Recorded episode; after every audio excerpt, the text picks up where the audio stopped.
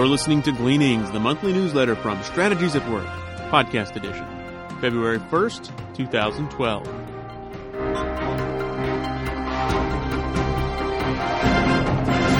Upcoming events. Struggling to find meaning, purpose, and satisfaction in life? Everyone does, but few have answers. This seminar will equip you with tools and a methodology for discerning your divinely ordained life purpose. Don't miss this opportunity to learn biblical principles that will help you discover your destiny. Peace, joy, and satisfaction will be yours only if you find and fulfill your life purpose. Recordings of this seminar are available on the website. See strategieswork.com for details. The SLA Alumni Event. This event is exclusively for alumni of the Strategic Life Alignment Seminar. The journey of discovering your life purpose can be challenging. Periodically, you need encouragement, fresh perspective, and inspiration. This is the purpose of the annual SLA alumni event. Each year, this event focuses on one of the key themes from the SLA seminar and provides an oasis of refreshment for those who are truly engaged in discovering their life purpose. The theme of the next alumni event will be blocks to your character development and therefore your destiny. Don't miss this opportunity to be refreshed and refocused on your journey of discovering your life purpose. The next live seminar will be held March 4th, 2012 in Singapore. Another live event will be held June 22, 2012 in Dallas, and the next webinar will be held September 10th, 17th, and 24th, 2012. Recordings of the alumni events are available on the website. See strategieswork.com for details. The Business Transformation Series Beyond Babel Seminar. For a depraved human race, the default will always be a worldview in rebellion against God. This will be manifested by traits such as focus on money, pleasure, comfort, convenience, and or self-glorification. An example of this is the Tower of Babel project. In this project, the focus was self-glorification, which is an expression of rebellion against God. In the end, the project was judged by God. So how does one build organizations that will be blessed by God? First, people must come to Christ to address the issue of sin. And second, people must learn to build organizations according to God's ways. The Beyond Babel seminar will help you learn how to build organizations biblically. Attend the Beyond Babel seminar and learn how to build organizations that will enjoy the blessing and favor of God. The next live seminar will be held February 29, 2012, in Seoul, South Korea. Another live event will be held March 2, 2012, in Singapore. The BTS seminar Kingdom Management 3 Leadership from a Biblical Worldview. Where did you learn what you know about management? If you are like most people, you learn management from experience, common sense, books, and perhaps a mentor. But for most, what they know about management has been framed from non biblical sources. If you believe that God created the universe, then He must have made all the rules of the universe. And if God revealed Himself in the Bible, then the Bible must be a rich source of truth about life, including business and management. Furthermore, if God grants success in His universe to those who follow His rules, why would anyone expect to enjoy success in management without knowing and obeying God's rules? The argument is compelling.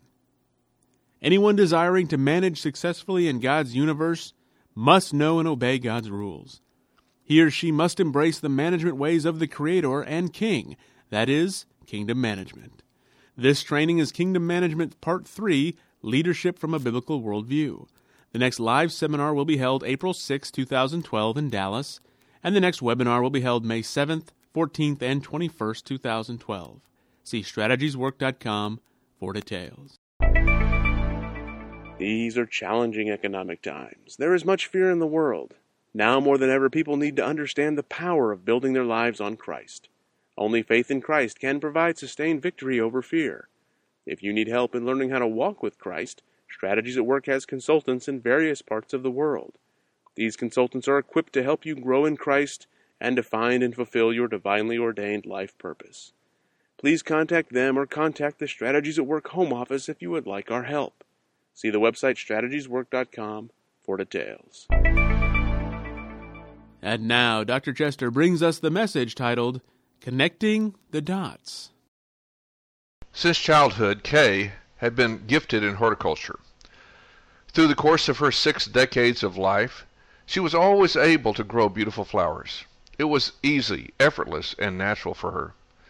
The life and beauty of flowers brought her a sense of tranquility. Like many sexagenarians today, Kay is divorced and lives meagerly. She has two grown daughters. The oldest is 41. During the time Kay was raising her girls, she was a nominal Christian. After her daughters were grown, Kay experienced a spiritual awakening and began to grow in Christ. Her worldview changed, and this led to changes in attitude and lifestyle. At the time these changes occurred, her daughters were grown and married. Because of their own narcissistic focus, they knew little of their mother's transformation. Today, Kay's daughters are divorced. The oldest is bitter and angry. She lives with Kay and feels free to vent her anger on her mother. Kay is patient and kind, however, with her dysfunctional daughter. Kay's apartment is always filled with beautiful flowers. One day Kay noticed that her flowers were dying, something she had never experienced before. She began to pray and seek the Lord.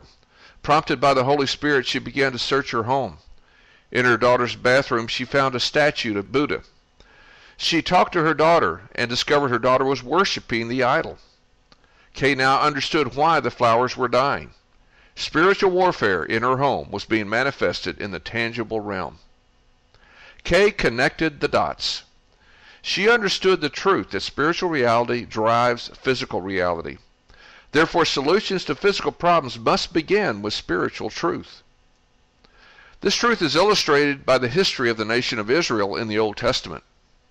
Israel was given a simple test obey God and be economically and politically blessed, disobey God and be economically and politically judged. Many texts convey this truth. Consider, for example, Deuteronomy 28 and Psalm 1.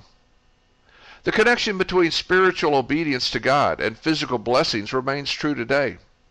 Those who profess to know Christ and live consistent with their profession will be blessed. Sound spiritual reality is the foundation for sound living. An adroit solution to any problem in the physical realm must begin with sound theology. Any attempt to solve physical problems without addressing the underlying spiritual reality will be marginally effective at best. Today, the world is enveloped in economic calamity. With few exceptions, it appears that political pundits offer solutions that, at best, mildly recognize the underlying spiritual errors, and at worst, totally ignore it. These leaders will not profoundly solve the problems because they are approaching it as naturalists. Naturalists believe that the only relevant reality is physical reality.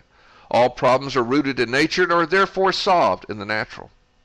One can see this worldview at work by looking at Greece's economic calamity and other European nations immersed in a quagmire of debt. In all the articles I've read during the past year about this situation, I have yet to find a leader seeking to address the underlying spiritual problems that are being manifested as economic problems. May I suggest that the root cause of the European financial crisis is idolatry. By this I mean that Europeans have abandoned the worship of the one true God, Jesus Christ, and have embraced other gods such as money and pleasure. Consequently, Europeans are seeking solutions to their economic problems as naturalists. Europeans have not connected the dots. But Europe is not alone. The situation in Europe may be a harbinger of future economic issues the United States will face. In his recent State of the Union address, President Obama offered an optimistic spin on the myriad problems in the U.S. He addressed many issues such as unemployment, worker skills training, education, equal pay for women, illegal immigration, energy independence, renewable clean energy, financial reforms, global warming, nationalism, foreign affairs, VA benefits, taxes, deficit reduction, mortgage refinancing, financial crimes, congressional conflicts of interest, judicial approval of presidential appointments, and the trade deficit. Though nationalistic in tone, he claimed America is the one indispensable nation in world affairs. Though he was optimistic about America's future, he also acknowledged that trust in the federal government needs to be rebuilt. Government must become more efficient and behavior, but not unduly interfere. He embraced Lincoln's philosophy the government should do for the people only what the people cannot do for themselves.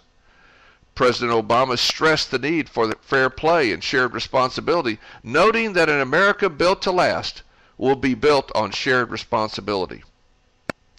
In all his rhetoric, the president never mentioned God. His worldview is naturalistic and pragmatic. Ideology, he commented, was not the issue, but collaborating on ideas that make common sense will enable America to return to her former glory.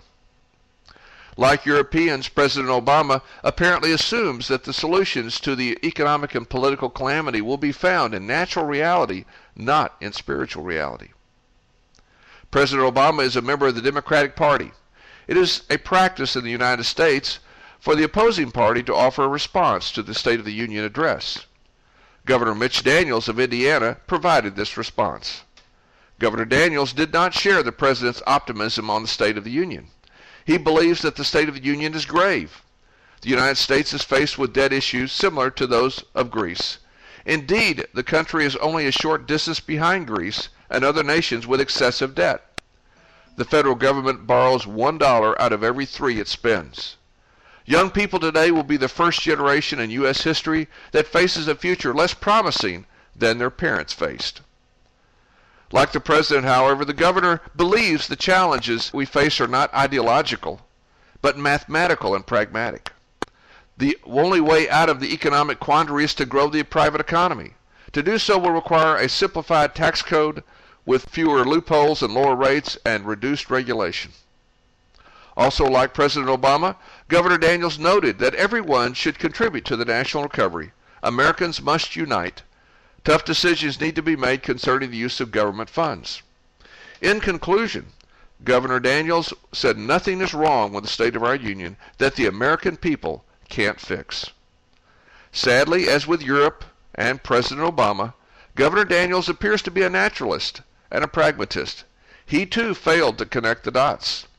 There was nothing in his response about the underlying spiritual reality that is about the idolatry at work in America. Both the president and the governor expressed worldviews that were disconnected from Christ. Neither the president nor the governor displayed Kay's wisdom. Kay was not a naturalist or pragmatist.